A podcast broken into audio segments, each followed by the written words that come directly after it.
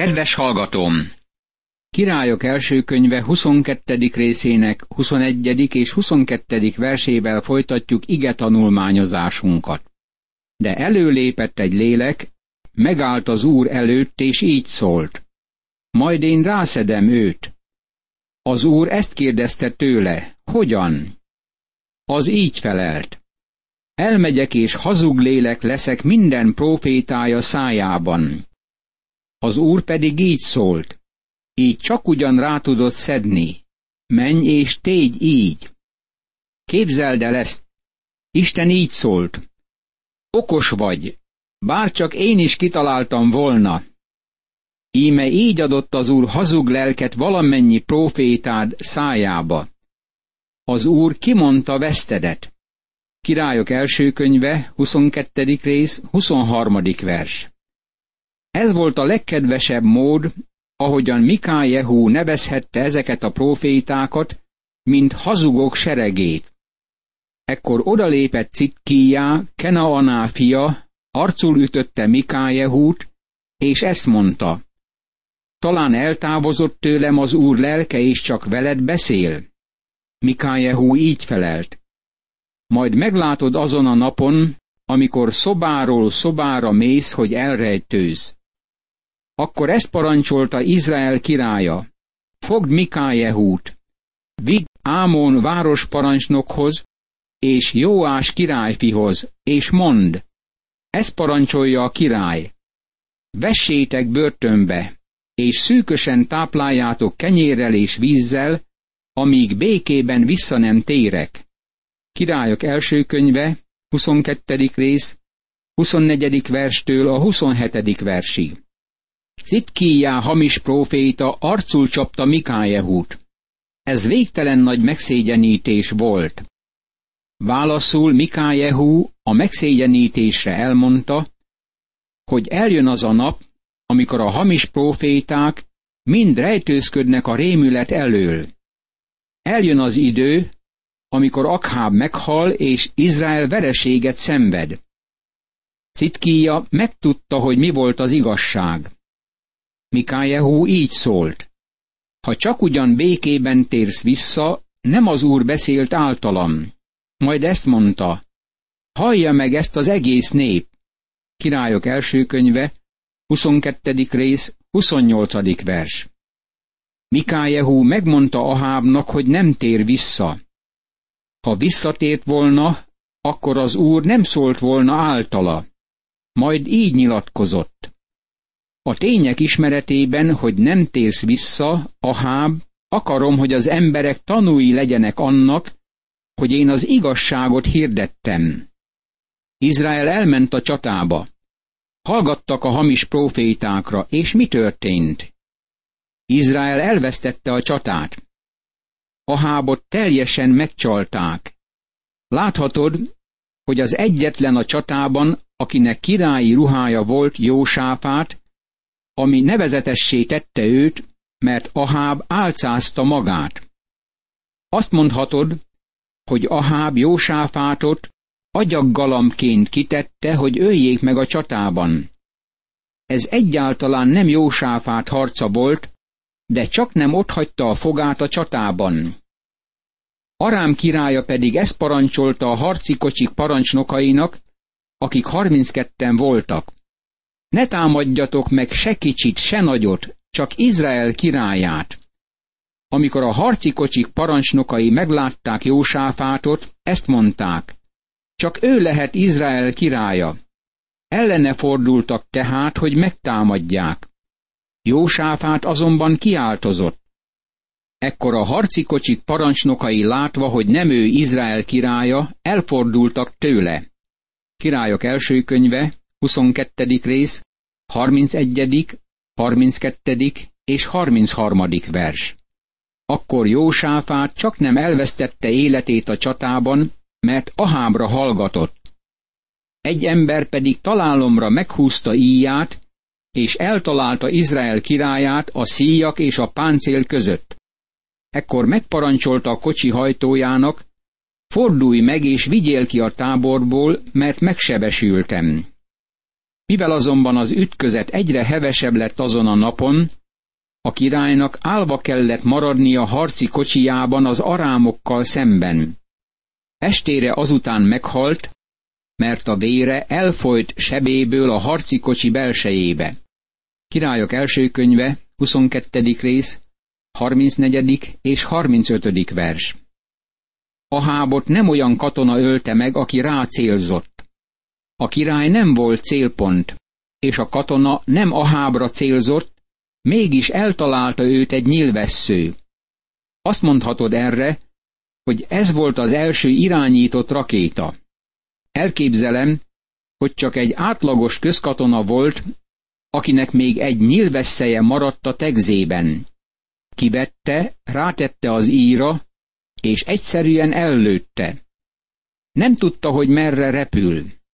Aháb halálát véletlennek nevezték volna, de Isten följegyzése szerint gondviselésszerű volt. Annak a nyílvesszőnek őt kellett eltalálnia. Tudjuk, hogy Isten továbbra is nagyon határozottan alkalmazza ezt a fegyvert, a nyílvesszőt és az íjat. A 64. Zsoltár 7. versében ezt olvassuk. De Isten kilövi rájuk nyilát hirtelen és megsebesülnek. Ma vannak olyanok, akik azt hiszik, hogy elmenekülnek Isten keze elől. De meg akarom mondani neked, hogy Istennek van nyila, és azon rajta van annak az embernek a neve, akit el akar találni. Az megtalálja azt az embert, akárhova menekül. Nem számít, mennyire próbálja álcázni, takarni magát, az a nyílvessző neki van számva. Ez történt Ahábbal. Így halt meg a király, és miután Samáriába érkeztek, eltemették a királyt Samáriában. A harci kocsit Samária tavában mosták le, a kutyák nyalták a vérét, és parázna nők mosakodtak ott, az Úr igéje szerint, ahogyan megmondotta. Királyok első könyve, 22. rész, 37. és 38. vers amit Isten megjövendölt Illés által bekövetkezett. Aháb meghalt, és vérét ott nyalták fel a kutyák, ahol Nábótot megölték. Természetesen Aháb próbált távol maradni attól a helytől, de szekerét Nábót szőlőskertjébe hajtották, és a vért ott mosták le róla. A kutyák ott voltak, és felnyalták azt. A profécia szó szerint beteljesedett. Amit vet az ember, barátom, azt aratja. Miért? Mert Isten nem lehet megcsúfolni. Nem boldogulhat az ember a bűnével. Isten számon kéri azt az embertől. Ő továbbra is trónján ül. Most röviden nézzük át Jósáfát uralkodását, és rájövünk, hogy egy nagy hibát követett el mindenben apjának, Ászának az útján járt, nem tért le róla. Azt tette, amit helyesnek lát az Úr. Királyok első könyve, 22. rész, 43. vers. Ez a megalkuvás jele volt, amiért nem tudta Isten megáldani Jósáfát életét. Nagyon nyilvánvaló itt, hogy ő a megalkuvás embere, és mégis jó királynak számít, mert szolgálta Istent egyéni életében. Csak az áldozóhalmok nem szűntek meg, a nép továbbra is áldozott, és tömjénezett az áldozóhalmokon. Királyok első könyve, 22. rész, 44. vers. Ez is nagy hiba volt, nem kellett volna ezt tennie.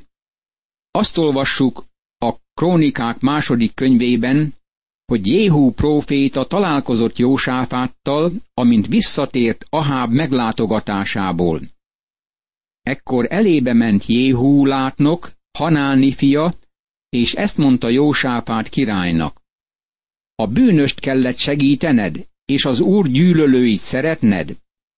Ezért szállt rád az úr haragja. Bár volt benned valami jó is, mert kiirtottad az országból a szentfákat, és álhatatos szívvel kerested az Istent. Krónikák második könyve, 19. rész, második és harmadik vers. A sírok a halhatatlanságra, a magas helyek viszont a Baálnak fölajánlott áldozatokra mutatnak, és ezeket nem távolította el a király. Jósáfát megalkudott. Edomban akkor nem volt király, csak királyi helytartó. Jósáfát csináltatott tarsis hajókat, hogy aranyért menjenek Ófirba, de nem tudtak elmenni, mert a hajók összetörtek Ecjongeberben. Akkor ezt mondta Ahazjá, Aháb fia Jósáfátnak. Hadd menjenek el szolgáim a te szolgáiddal a hajókon. De Jósáfát nem engedte. Királyok első könyve, 22. rész, 48. és 49. vers. Aháb fia, aki a trónra ült az északi királyságban, Jósáfáttal üzleti kapcsolatba akart lépni. Ez békés ügy lett volna, de Jósáfát nem alkudott meg ismét. Megtanulta leckéjét. Ezt mondta, köszönöm, nem kérek belőle többé. Nem törődöm az ilyen ügyekkel egyáltalán. Jósáfát meghalt, és utána fia Jórám követte a trónon. Jósáfát pihenni tért őseihez, és eltemették ősei mellé, ősatjának, Dávidnak a városában. Fia Jórám lett utána a király. Ahazjá, Aháb fia Jósáfátnak, Júda királyának a tizenhetedik évében lett Izrael királya Samáriában, és két évig uralkodott Izraelben. Azt tette, amit rossznak tart az Úr, mert apjának és anyjának az útján, meg Jeroboámnak, Nebát fiának az útján járt, aki vétekbe vitte Izraelt. Királyok első könyve, 22. rész, 51., 52. és 53. vers. Ahazjá, Aháb fia kezdett uralkodni Izrael felett Samáriában. Két évig uralkodott, és követte Aháb és Jezábel lépéseit. A királyok első könyve 22. fejezetének 52. verse ezt mondja. Ahazjá, Aháb fia Jósáfátnak, Júda királyának a 17. évében lett Izrael királya Samáriában. A királyok második könyvének története ennél a pontnál kezdődik. Valójában úgy tűnik, hogy nem helyes az elválasztás a királyok első könyve és a királyok második könyve között. A király és a próféta foglalja el a pap helyét, mint Isten eszköze a közvetítésben. Királyok második könyvének első fejezetében a hazjá, Izrael királya, Aháb és Jezábel fia kiesett egy korláton, és súlyosan megsérült. Aháb halála után Moáb elpártolt Izraeltől. Ahazjá Samáriában leesett felső szobájából a korláton keresztül, és megbetegedett. Követeket küldött el, akiknek ezt mondta, menjetek és kérdezzétek meg Baal Zebubot, Ekrón istenét, hogy meggyógyulok-e ebből a betegségből. Királyok második könyve, első rész, első és második vers. Hajlanék arra, hogy azt mondjam, Azért esett ki, mert részeg volt. Ez csak feltételezés. Aztán ahelyett, hogy az Úr Istenhez folyamodott volna segítségért, a hazjá, akit nagyon befolyásolt anyja Jezábel, a Baal-Zebúbtól, Ekrón istenétől érdeklődött sorsának alakulásáról. A hazjá proféciát kért a bálványtól, és ezzel közvetlenül Izrael istenét hívta ki maga ellen. Meg akarta tudni, hogy földgyógyul-e a baleset hatásaiból. Ekkor az úrangyala így szólt a tisbei illéshez. Indulj! Menj el Samária királyának a követei elé, és így szólj hozzájuk. Talán nincs Isten Izraelben, hogy ti Baal Zebúbot, Ekrón istenét mentek megkérdezni? Ezért így szól az Úr. Nem kelsz föl abból az ágyból, amelybe lefeküdtél, hanem meg fogsz halni. Ezzel Illés elment. Királyok második könyve, első rész, Harmadik és negyedik vers. Ez volt Illésnek az egyik utolsó küldetése.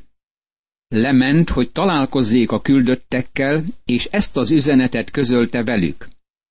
Talán nincs Isten Izraelben, hogy ti Baal-zebúbot, Ekrón istenét mentek megkérdezni?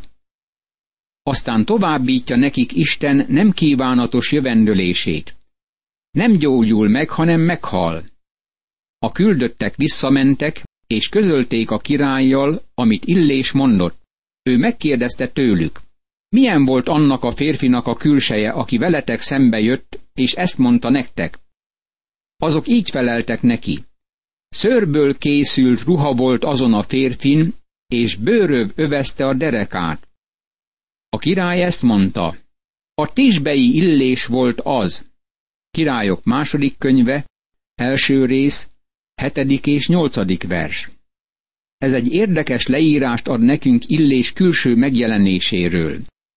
Ekkor elküldte Illéshez egyik parancsnokát ötven emberével. Ez fölment hozzá, mert Illés a hegy tetején tartózkodott, és így szólította meg. Isten embere! A király azt parancsolja, hogy jöjj le! Illés így felelt az ötven ember parancsnokának. Ha én az Isten embere vagyok, szálljon le tűz az égből, és emészen meg téged ötven embereddel együtt. Ekkor tűz szállt le az égből, és megemésztette őt ötven emberével együtt. Királyok második könyve, első rész, kilencedik és tizedik vers. Emlékezz rá, hogy Ahazjá király Jezábel fia volt, aki próbálta megölni Illést. Nyilvánvalóan még mindig díjat tűztek ki a próféta fejére. Illés igazi ember. Egyszerűen nem illik bele a megalkuvó királyi udvarba abban a korban. Manapság sokat beszélnek arról a tényről, hogy meg kell tanulnunk a kommunikációt, és ki kell tudnunk jönni mindenkivel. Hadd mondjam neked, hogy ez nem Isten módszere. Az egyháznak és vezetőinek megalkuvása okozta azt, hogy a világ már nem hallgat az egyházra. Valóság, hogy a világ egyáltalán nem hallgat ránk. Elmennek mellettünk. Miért? A világ nem hallgat addig, amíg az egyház nem hirdeti Isten igéjét. Ha az egyház Isten igéjét prédikálja, akkor létrejön a kommunikáció. Illés kommunikált a világgal, meghallották, az emberek odafigyeltek szavára. Eléggé darabos típusú ember volt. A király egy másik parancsnokot küldött el ötven emberével, és ő is azt parancsolta Illésnek, hogy menjen le a hegytetőről. Az égből tűz szállt alá, ami megemésztette a parancsnokot és embereit. Még egy harmadik parancsnokát is elküldte ötven emberével együtt. Ez a harmadik parancsnok fölérve térre rogyott Illés előtt, könyörgött neki, és így szólt hozzá. Isten embere, kérlek, legyen drága előtted az életem, és ötven szolgádnak az élete. Királyok második könyve, első rész, tizenharmadik vers. Ez az ember irgalmat esdekel, és Isten irgalmat gyakorol iránta. Ekkor az úrangyala így szólt Illéshez, menj el vele, ne félj tőle. Elindult tehát, és elment vele a királyhoz. Így szólt hozzá, ezt mondja az úr, mivel követeket küldtél, hogy megkérdez Baal-zebubot, Ekrón istenét, mintha Izraelben nem volna Isten, akinek az igéjét megkérdezhetnéd, azért nem kelsz fel az ágyból, amelybe lefeküdtél, hanem meg fogsz halni. Királyok második könyve, első rész, 15. és 16. vers. Illés bátran ismétli Isten szavát. Meg is halt az úrnak a szava szerint, amelyet Illés elmondott.